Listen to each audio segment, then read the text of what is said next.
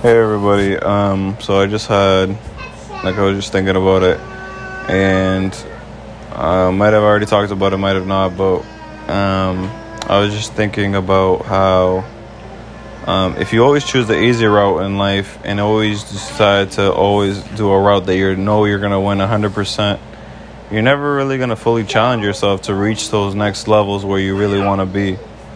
Um, so don't take the easy route because you know it's all for certain and everything. Sometimes you do need to like challenge yourself and put yourself against like odds where you can see if you'll rise to the occasion and push yourself. You know.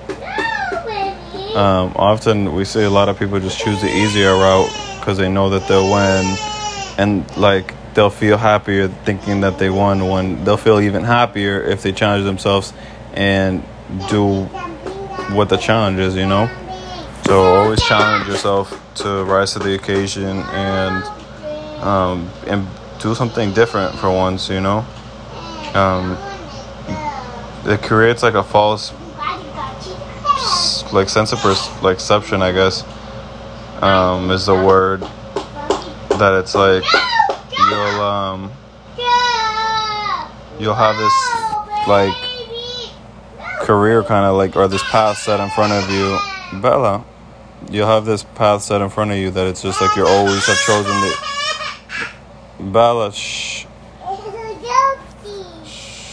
You'll you have this path you'll have this path set in front of you that's basically like you've always chosen the easy route so you're gonna keep on doing it in the future, you know?